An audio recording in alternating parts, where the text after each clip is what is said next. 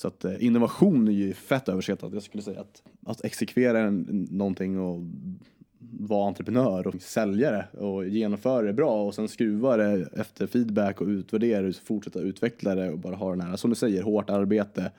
Så grit, du vet som folk snackar om, det är ju vä mer värt än någon som gjort en jättefin plan i ett pdf-dokument. Mm. Den är ju inte värd någonting om ingen använder det. Varmt välkommen till Drivhuspodden. En podd med syfte att lyfta och synliggöra entreprenörer som förebilder, inspiration och för att sprida kunskap. Jag som leder samtalen heter Katarina Skröder och jag är VD på Drivhuset i Uppsala. Vi arbetar för att fler unga och studenter ska få möjligheten att förverkliga sina drömmar genom att starta företag. Nu kör vi! Som 20-åring startade han sin entreprenörsresa i en nedgången källarlokal i Uppsala. Vår gäst idag driver tillsammans med sin kompanjon den digitala byrån Wasabi Webb som har tiodubblat sin omsättning sedan starten 2012.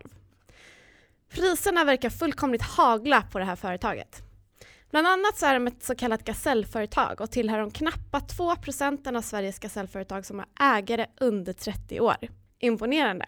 De två grundarna, så lika superentreprenörerna, vill också ge tillbaka till samhället och har instiftat flera stipendier och priser för andra unga drivna entreprenörer.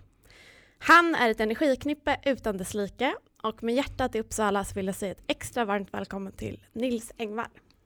Wey! Välkommen till Drivhuspodden! Thank you. Fett kul om jag hade varit så här astrött och bara hej. Du var värsta. Ingen energi! Ja, nej är kul. Ball, nice. Är du taggad? And, jag är taggad. Andreas heter min kompanjon för övrigt. Ja. Den andra kompanjonen, grunden så att inte Andreas Glimbrant. Också en helt eh, fantastisk människa. Det är han. Eh, Ståtlig. Verkligen. Och vi sa ju precis det att du hade inte varit med i någon podd förut så här blir din podddebut. Men ja, det här är första gången jag är med i en podcast. Skitkul tycker vi. Mm, jag med. Eh, men eh, Wasabi Webb, vad är det ni gör egentligen? Wasabi Webb är en digital byrå och vi levererar webb, månadstjänster inom eh, digital marknadsföring och hosting. Kort och gott. Eh, Okej. Jag läste någonstans att ni, eh, liksom, det ni gör det syftar till att öka företags intäkter, alltså return on investment. mm. Eh, Men alltså hur, eh, hur gör man det? Vart läste du det? Vår hemsida? Kanske? ja, det är väl, ja, alltså det man gör är, ju- alltså det är digitalt så att allt går ju att mäta. Så att det är inte som en printannons till exempel som är svår att räkna hem till försäljning. Så att om du har en hemsida Eh, som vi tar fram och den ska paketeras mot din målgrupp för att vara så snygg som möjligt och vara så attraktiv som möjligt. Eh, så kanske vi drar dit lite trafik via Google AdWords och vi skriver intressanta redaktionella innehåll utifrån sökord som du vet att din målgrupp söker på. Eh, då är det ganska lätt för oss att mäta, okej, trafikmängd in, hur många av dem bad om en offert och hur många av dem sen blev ett möte eller en affär eller har du en e-handel så kan man ju bara mäta kostnad på annons till transaktion och räkna ROI så. Så det är ju, ja, är man digital eh, i sitt DNA som vi är så är det ju ganska korkat att inte mäta det man gör för det är ju då vi kan eh, alltså det är ju vårt existensberättigande ju. Så länge vi ger mer än vad vi kostar så är det ju värt det.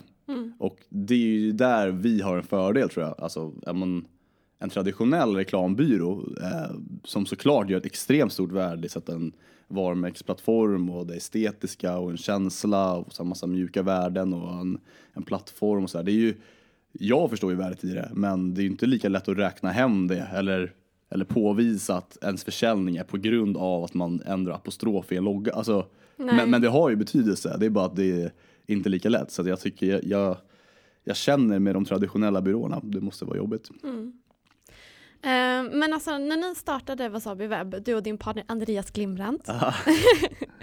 eh, alltså ni startade i en källarlokal, Mm. eller hur? Men alltså hur kom idén? Mm. Eller var kom den ifrån? Eh, så här var det, att eh, i gymnasiet, vi gick på GUC, så hade man ett projektarbete. Mitt projektarbete var att jag, jag, jag skulle skriva ett manus till en film, en ungdomsfilm. Andreas eh, projekt var mycket bättre. Det var att han och en annan kille som heter Edvin, de startade en eh, vimmelsajt som hette Klubb Uppsala.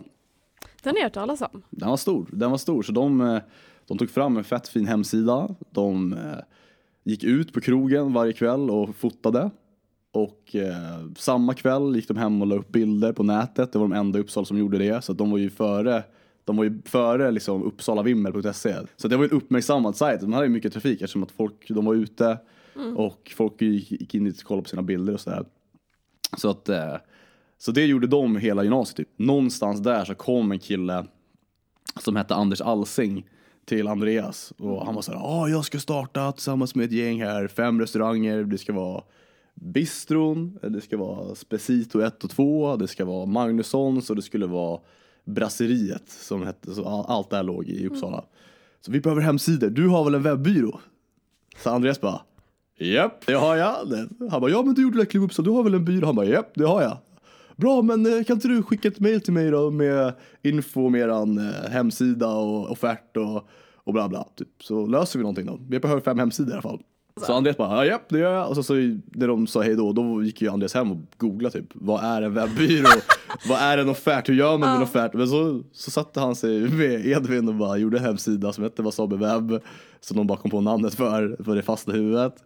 Och sen så skickade han ett mail och så landade de eh, fem hemsidor. Så de fick in typ 50 000, 10 000 styck. Men shit. Så, att, eh, så då var de igång.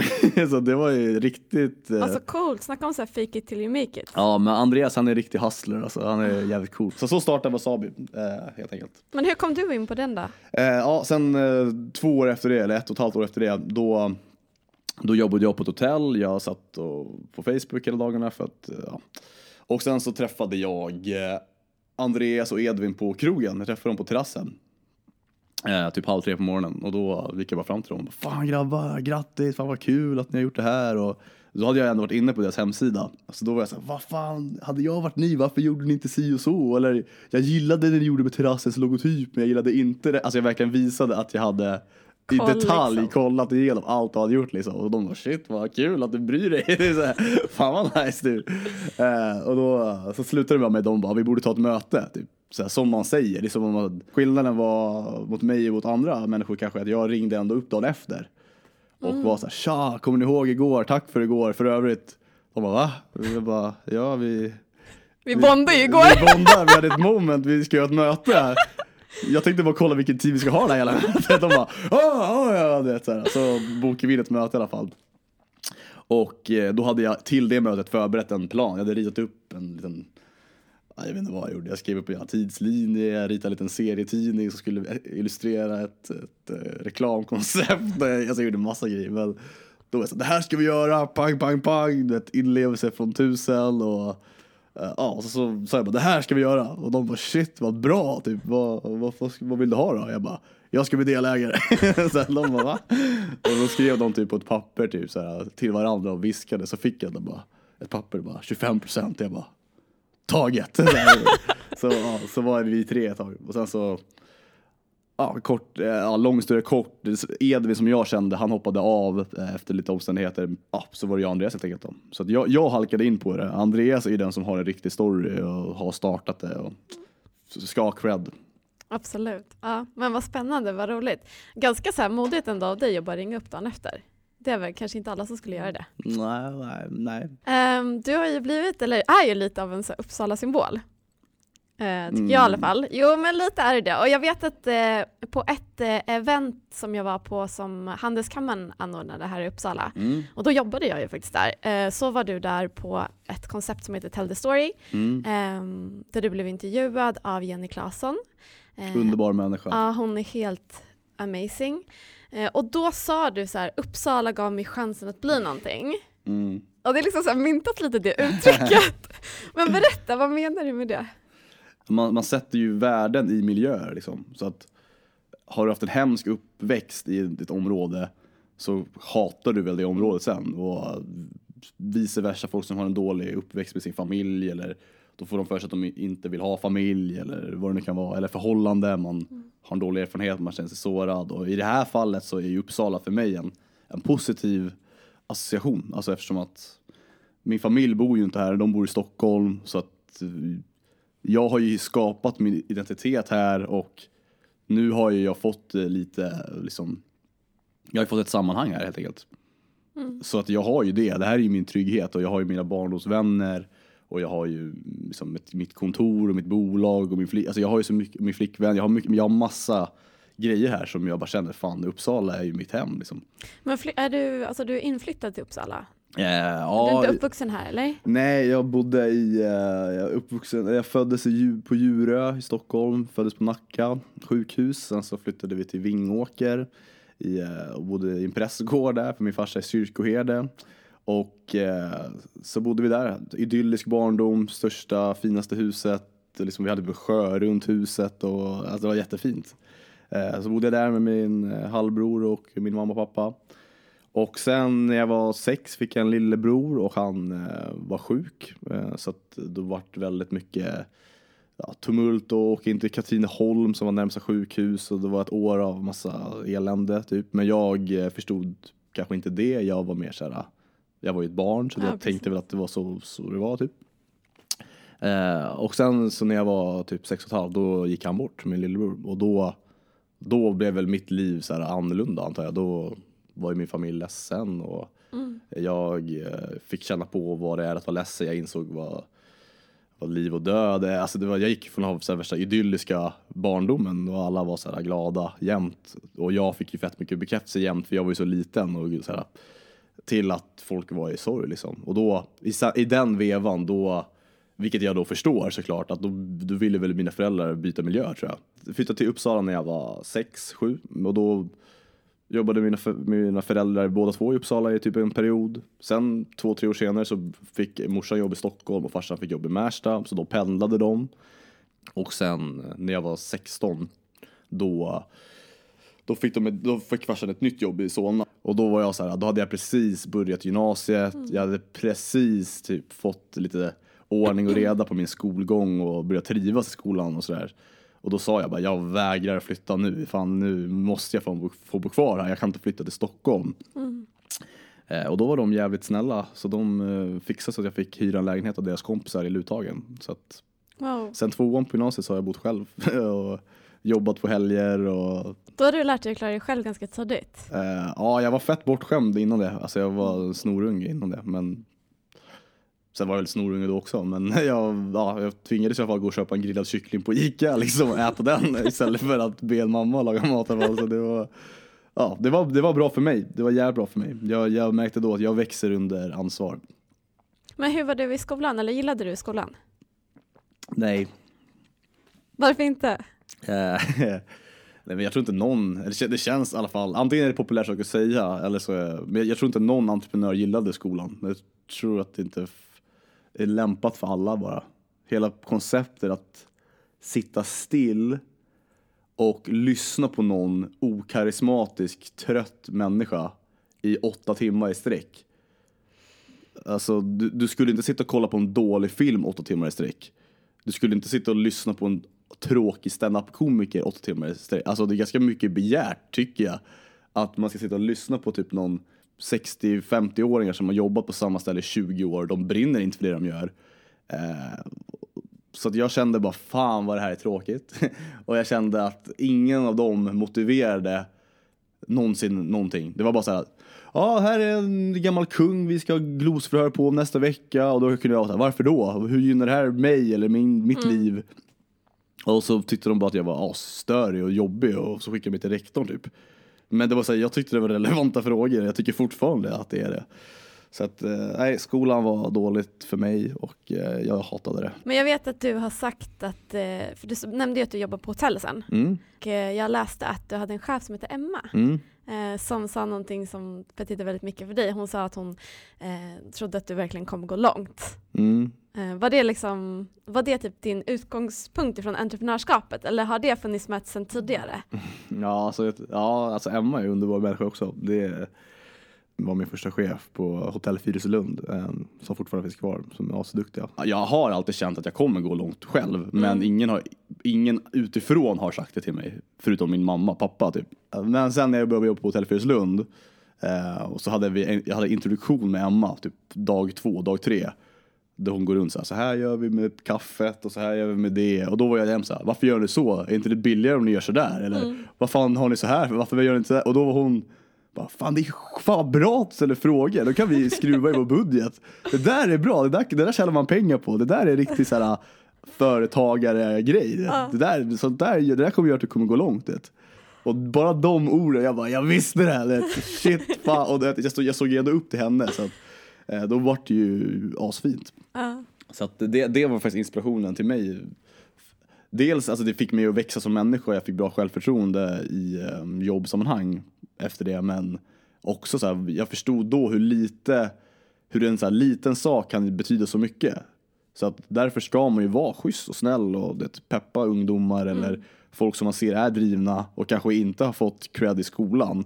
Emma gav mig massa pepp och det fick mig att tro på mig själv. Så därför jag tänker på henne ibland när jag liksom ja, gör ge tillbaka projektet eller whatever. För det är, så här, det är ju typ därför jag gör det. Men det där är så himla intressant det som du, du sa nu för att jag vet själv typ när jag gick i skolan eh, så tog min svenska lärare in mig så här vid sidan Mm. och hon bara alltså det är ingen idé att du kämpar för ett högre betyg du ska Mm. vara glad om du blir godkänd för du har inte talang och man måste ha det om man ska kunna få ett högre betyg. Ja. Men vet du vad, jag tror inte på talang, jag tror på hårt arbete över talang. Mm. Så himla mycket mer. Mm. Ehm, och just att det påverkar igen, Mm. alltså Mm. sådana ord kan ju fastna i ens huvud för alltid. Mm. Ja, När man är liten så är man ju så lätt påverkad. Ja, men det, vi, var, vi var i Thailand på så här Entrepreneur Week som eh, Thomas eh, Sonesson styr upp. Och då håller folk föreläsningar om sina resor. Eh, och det känns som att typ, nästan alla där var ju så här, vad är din drivkraft? Och då, så här, då hörde jag typ tio gånger så här, min drivkraft är, jag ska visa de jävlarna. Så att a, alla, alla har ju så- någon sån här, min jävla lärare som sa åt mig att jag inte skulle få G i svenska. eller, du vet, och jag har ju också såna där grejer. Men jag tror att det där, jag tror att har man eh, privilegiet som jag i alla fall hade att ha föräldrar som heter en grundtrygghet, då kan det där bli så här: nej, jag vet mitt värde, de där har fel, jag ska visa de jävlarna, och så blir det en, en positiv sak. Men det farliga är ju att de som inte har den tryggheten, vilket jag tror ganska många inte har också, eh, då blir det bara trauma och så sparkar man på någon som redan ligger ner och det är kanske är de som sen ja, får problem. Liksom. Och det är det som är så farligt.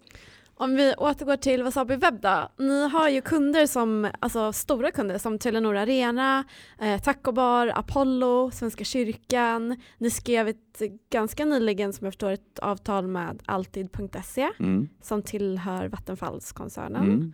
Eh, alltså hur får man in så stora kunder? Man, eh, man har en bra hemsida som dyker upp när man googlar webbyrå. SEO som vi jobbar med. Man har kanske gott renommé, man får rekommendationer. Och man är kanske själv, hyfsat själv på en marknad i Uppsala där man liksom är en av få som jobbar på den nivå vi gör eh, här. Och dessutom Eh, attraktiva prismässigt Eh, framförallt kanske mot Stockholmsmarknaden. Så att vi har ju flera Stockholmskunder som kommer hit. Och eh, ja, sen så är det väl bara att vi har en bra treatment. Vi har en bra produkt, vi är trevliga, vi är engagerade och vi, vi gillar ju det vi gör. Så det är en trevlig upplevelse att jobba med oss tror jag. Ja, eh, men jag tänker så här typ, eh, för jag menar annars är webbyråer, det finns ju en hel del. Mm. Men hur, liksom, hur, eh, hur gör man så att man blir unik? Det kan ju vara att man har en annan affärsidé också. Mm. Men att man känner sig att det är så många, det är så konkurrensutsatt marknad. Mm. Men hur, hur har ni gjort för att tänka att ni ska vara annorlunda? Eller liksom? Ja, vi, jag vill inte säga allt vi gör kanske så här. Men uh, vi, gör, vi gör många bra saker. Vi har, vi, vi har egentligen två produkter och två månadspaket kan man säga. Så att enkelheten är en stor faktor.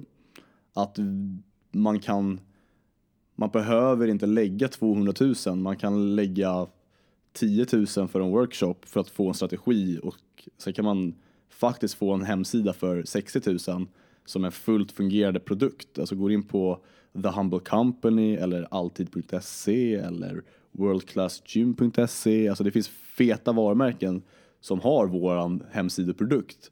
Eh, och den kostade 60. Sen så finns det tillägg man kan köpa till såklart som vill ha 10 texter och då hjälper vi dig att skriva det utifrån sökord och vill du ta fram en film eller framför allt då ett månadspaket efter vi lanserar så vi kan fortsätta bygga innehåll på sajten så att den klättrar på Google och så. Men jag tror att den här enkelheten är ju liksom eh, A och O tror jag. För att man, Och så, så vi, vi var ju mer premium skräddarsydda projekt eh, som byrå förut. Att vi så här, från att, för att jobba med oss så är det 200 timmar minimum och eh, vi ska skräddarsy det och det kommer ta 20 veckor. Nu kan vi leverera en sajt som är perfekt buggfri för vi har lagt in tusentals timmar i en produkt. Den kan vi leverera på 3 till 4 veckor för en tredjedel av priset. Och så kan du ha kvar, du kan fortfarande spendera 200 000 men då har du 150 000 kvar att spendera på marknadsföring och få trafiken till sajten vilket är det som ger värde i form av försäljning och ROI. Så att, eh, ja, det jag är sjukt stolt faktiskt över hur jävla bra vi är. Jag hörde Jakob på iSettle snacka om att värdet av ens bolag är alla mängden av problem du löser. Så att har man det fokuset så, eh, ja, och det har ju vi lite grann då, så det är jävligt kul. Men har du något tips till eh, de som tänker så här, ja oh, jag har en idé men den är inte unik? Och så ska man tweaka den eller vad ska man göra? VHS tävlade ju mot något annat format, alltså VHS kassettband, alltså som man tittade på film på när man var liten. De, det var ju ett annat format samtidigt som de tävlade mot och det formatet var hälften så billigt och det var dubbelt så bra kvalitet. Men VHS vann för de hade liksom finansiell backning och marknadsförde sig och tog position på marknaden. Så de vann. Vem gör någonting nytt? Och de som gör någonting nytt, de är ju uppfinnare så då, den produkten suger ju förmodligen. Det är den som kommer sen som gör den bra. Alltså, Typ Elon Musk, han, han grundade inte Tesla, han var ju bara en ägare. Sen tog han över vederskapet och utvecklade Tesla. Alltså det är ju, så är det ju jämt, alltså med allt typ. Så att eh, innovation är ju fett överskattat. Jag skulle säga att, att exekvera en, någonting och vara entreprenör och fucking sälja det och genomföra det bra och sen skruva det efter feedback och utvärdera det och fortsätta utveckla det och bara ha den här, som du säger, hårt arbete. Så grit, du vet som folk snackar om, det är ju vä- mer värt än någon som gjort en jättefin plan i ett pdf-dokument. Den är ju inte värd någonting om ingen använder det. Så att, Sjukt bra input.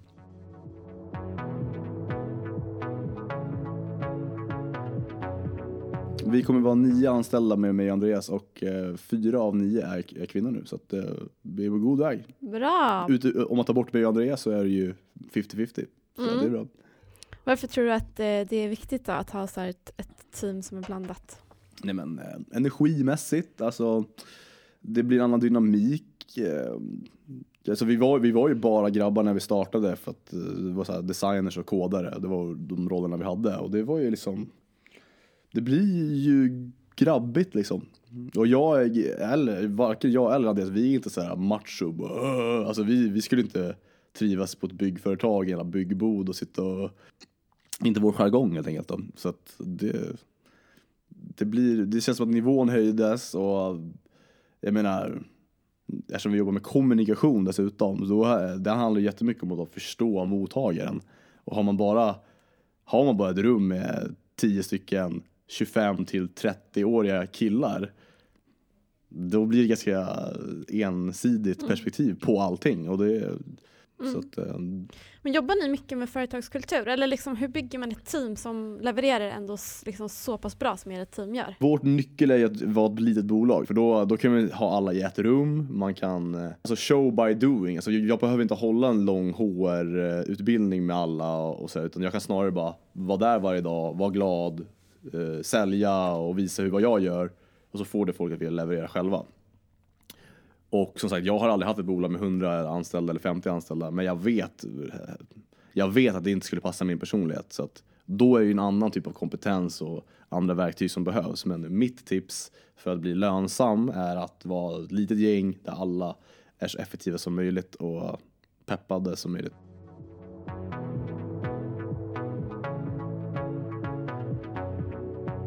Vad skulle du säga är dina personliga styrkor i ditt företagande? Jag tror att jag är säljinriktad. Jag är målinriktad.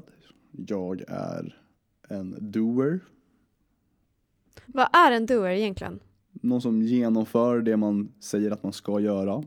Så sätter vi upp ett mål som bygger på att vi ska dra in 10 sälj inom två månader. Då har jag förmodligen dragit in 10 sälj inom 10 månader eller två månader. Ehm, så det är väl det. Jag gör saker som jag säger att jag ska göra. Och att jag och Andreas, det är så här gemensam styrka tror jag, men vi är båda benägna att, att lyssna. Så att, eh, får vi ett råd från någon vi respekterar som säger så här, gör exakt så här så leder det till det här. Då kommer vi förmodligen göra exakt så. Mm, är det viktigt att ta in liksom andras tankar? Inte allas, för majoriteten av människor vet inte vad de fan de pratar om, men de som vet vad de pratar om, som man har respekt för och har en relation med, ja, de skulle lyssna på. Så då, då har vi gjort det. Ni har ju vunnit ganska mycket priser och så. Nu var ni också så, eller var nominerade Årets unga företagare, Mm. eller hur? Um, alltså vad betyder sådana priser och utmärkelser för er? Det är viktigt i ett visst skede att någon annan verifierar att det du gör är bra eftersom att då kan du få trovärdighet i ett annat sammanhang som kan leda till ett sälj. Men det är så man måste se det, att okej, det här är bra för att det kan bidra till det som är viktigt på riktigt. Det finns saker därifrån man kan använda och, och, och kapitalisera på, men det är farligt att fastna i det för mycket. Och jag tror jag eh, var för intresserad av det för två år sedan. För, för två år sedan då sa jag så här, Thomas, vi ska, måste bygga gasellföretag. Och då var han så här, ja, bygg bolag för fan så blir det gasellföretag. Och, och det är det vi har gjort nu de senaste två åren. Och, verkligen, och nu vart vi Sveriges yngsta gasellföretag. Eh, och då är det så här, han bara, vad var det jag sa? Och, och jag, jag har inte reflekterat om det. Det är bara, sånt där kommer naturligt om du gör ett bra jobb. Eh, och jag tror det så, det är det fokuset du ska ha. Du ska inte jaga priser för det är inte värt, du kan, du kan inte betala dina räkningar med diplom liksom. Men ni har ju också instiftat eh, egna stipendier. Mm. Eh, till exempel Ge tillbaka. Mm. Kan du berätta, vad är det liksom och hur startade det? Eh, Nej, men Ge tillbaka är ju vårt välgörenhetsprojekt och vi startade det 2015. Eh, Ge tillbaka stipendiet för unga entreprenörer. Det är idag ett eh, stipendium som alla eh, under 30 i hela Sverige kan söka till. Du ska vara en förebild för ungt entreprenörskap och hållbarhet. Snyggt. Yes, så att eh, på Företagargalan i Blå hallen där årets unga företagare i Sverige delas ut och årets företagare i Sverige delas ut så delas numera även Ge tillbaka stipendiet för unga entreprenörer ut då. Det är så jäkla häftigt att ni får dela ut det där. Ja, det är så coolt. Jag är så tacksam. Det är så jävla wow alltså. Så att det, är- det är häftigt. Så det var, det var när vi vann. Vi, var, vi kom trea i årets unga företagare i Sverige 2014 med Wasabi Webb. Eh, och där föddes idén. Vi var i Blå hallen, där de delade ut Nobelmiddagen och vi fick gå upp på scenen och få ett pris och hela den grejen var så här, shit vilken plattform det här är. Och, och efter det så kunde vi ju använda som vi pratade om tidigare, på den tiden var ju det guld värt att vara 22 år och få en aktör som företagare som sa fan vad bra ni är. Då använde vi den median för att få kunder och möten och så tog vi oss till nästa nivå- Så den, det hade ju verkligen ett värde då. Och då då vi var så här, wow, tänk om vi kan vara den här plattformen för någon annan. Då kan jag vara som Emma var för mig när jag var liten, eller liten när jag var 18. Och det var liksom där idén föddes. Alla kan söka, man vinner 25 000 kronor i, mentorskap, eller i stipendie och mentorskap från de involverade. Och det är coola namn i juryn med stora... precis säga det, visst har ni riktigt häftiga namn i juryn? Ja, det är, ja, det är allt från... Det har varit allt ifrån eh, Anders Wall till Susanna Jaffi som grundade Back in Minds till eh, Ishtar Toilet som eh, var IT Woman of the Year och Uppsalas egna Maria Mattsson Mäl är med och. Günther Mårder som är VD på Företagarna och ja, det är från alla möjliga håll och kanter helt enkelt då. Så det, är, och det är jävligt häftigt. Så har vi haft jättecoola finalister också så att eh, jag vet att Uppsala Loves Hiphop, de var här eller hur? Ja. De vann ju förra året. Eh, Så och- himla kul. Ja, och jag hörde att de fick, de ansökte väl för att ni hade tipsat dem på Drivhuset om det. Så att årets vinnare som var Heaven, hon, eh, hon är så daytrader på kryptomarknaden och använder alla sina pengar för att hjälpa barn i Afrika med sina sjukvårdsgrejer. Och, alltså hon är riktigt så här, rädda världen-människa. Så att det är ju det är good feeling rakt igenom. Så att, eh, alla som vill engagera sig, gå in på getillbaka.se. Där kan ni läsa allt om hur det startades och vilka projekt som görs och eh, sådär. Men Mm. det är jag faktiskt jävligt stolt över. Det är skitcoolt alltså.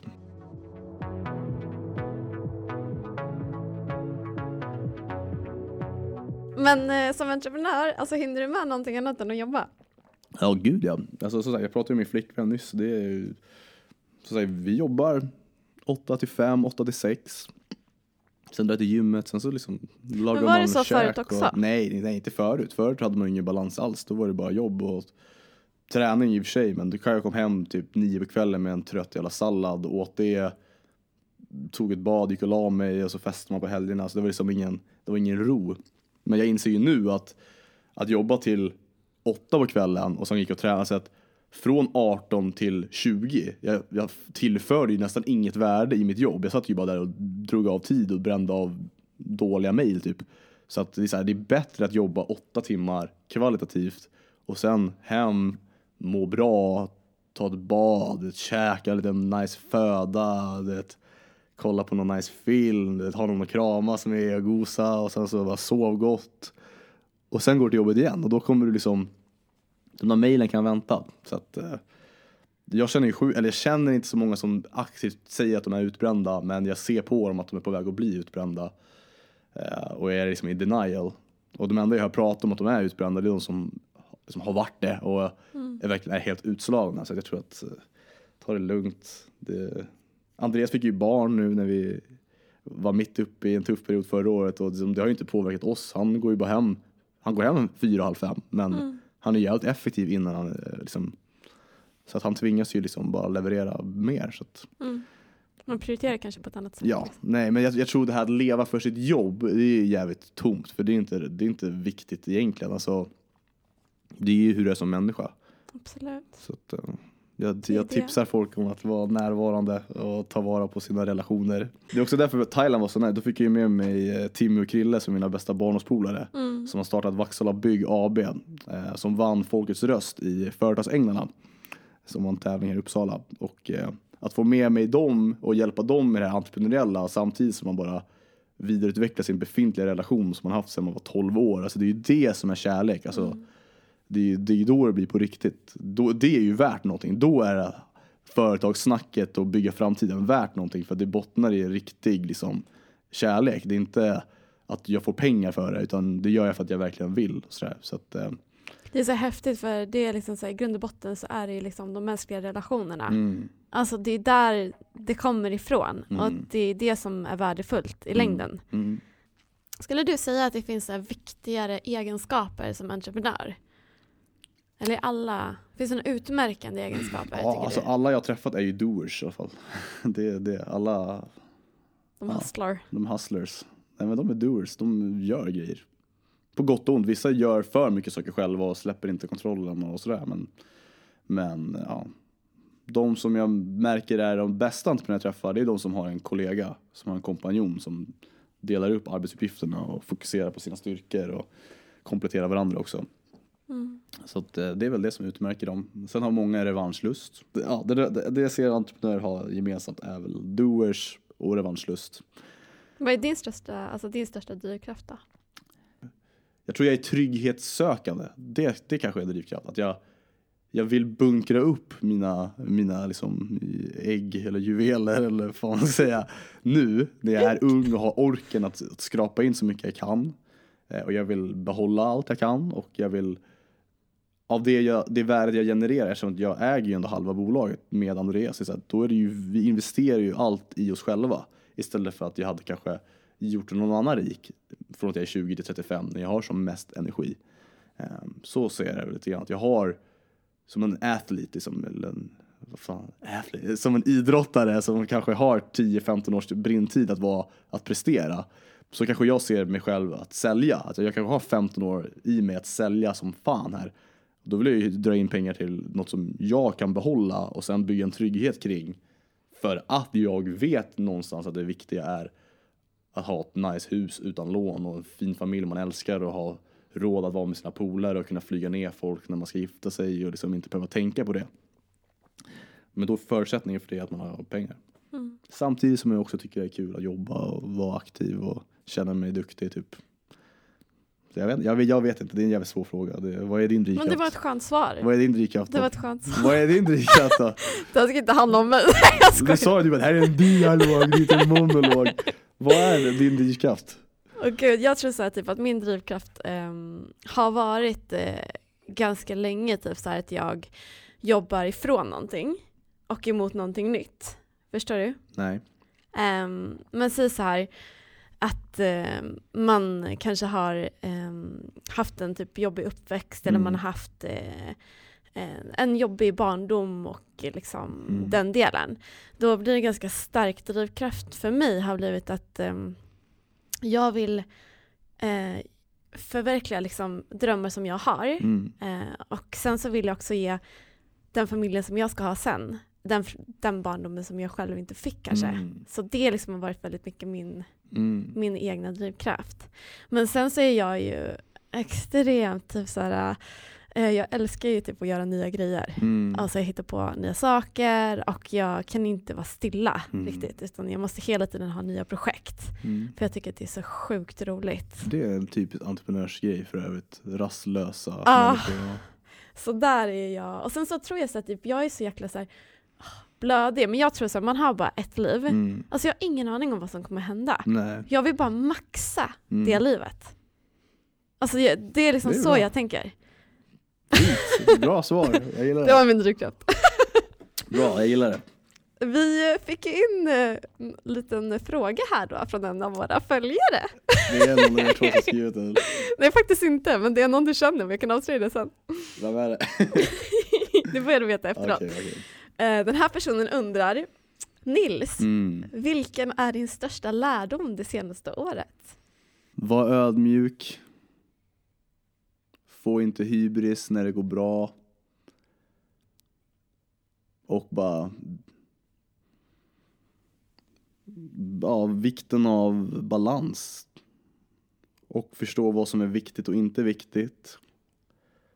Och det finns jävligt mycket så här extra shit som bara ligger där som man bara gör och finns och tar tid och energi. Till exempel sociala medier eller fokus på vad andra tycker istället för vad som är på riktigt och det som kittlar skönt i magen liksom när du gör saker. Det är det du ska göra liksom. Det är inte något du får för dig att göra liksom. Jag, jag, jag har mognat mycket de senaste två åren tror jag. Så det är svårt att, jag vet inte. Varför tror du att du har gjort det då?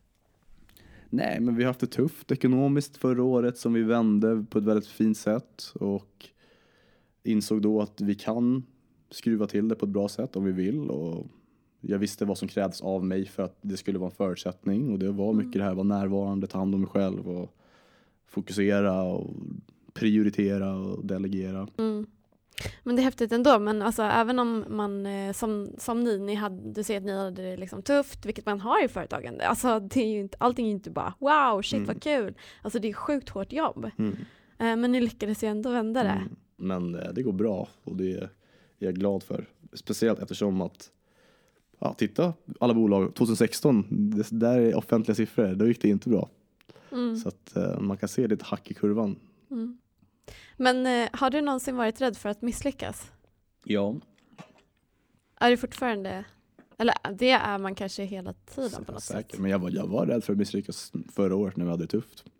Då, det hade varit jävligt pinsamt. Mm. Jävligt jobbigt med tanke på att man har liksom etablerat någon slags eh, närvaro.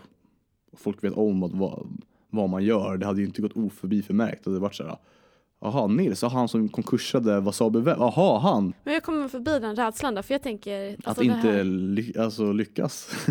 Nej jag vet, jag vet. Det är väl psykologi, te- terapi kanske. Acceptera dig själv. Ja, Jag vet inte. ja. Jag är inte där. Jag har ju, jag har ju jobbat med situationen så att nu har jag lyckats. Så nu mår jag ju bra. Mm. Men mitt egna, jag kanske borde känna någonstans att jag mår bra oavsett hur det går i bolaget. Och där är ju jag kanske inte än. Nej. Så att antingen får jag se till att det går bra ekonomiskt resten av livet och det finns ju folk som lyckas med. Samtidigt som jag vårdar relationerna bredvid mig under tiden. Mm. Så jag kanske inte blir miljardär, jag kanske bara blir miljonär. Och det får vara helt fine då. Mm. Så länge jag mår bra. Eller så får jag väl eh, göra det samtidigt som jag också förstår att jag behöver inte ha x miljoner för att må bra. Jag kan må bra ändå. Alltså tack så jätte- jättemycket för ett supertrevligt samtal Nils. Tack själv. Bästa. High five. Det här avsnittet sponsrades av Radisson Blue i Uppsala. Det centrala hotellet med gångavstånd till resecentrum och världen erbjuder en konferens i världsklass. Tack för att du lyssnar på Drivhuspodden. Har du en idé? Kontakta oss på uppsala.drivhuset.se. Du, glöm inte bort att följa Drivhuspodden på Facebook och Instagram. Vi finns där poddar finns.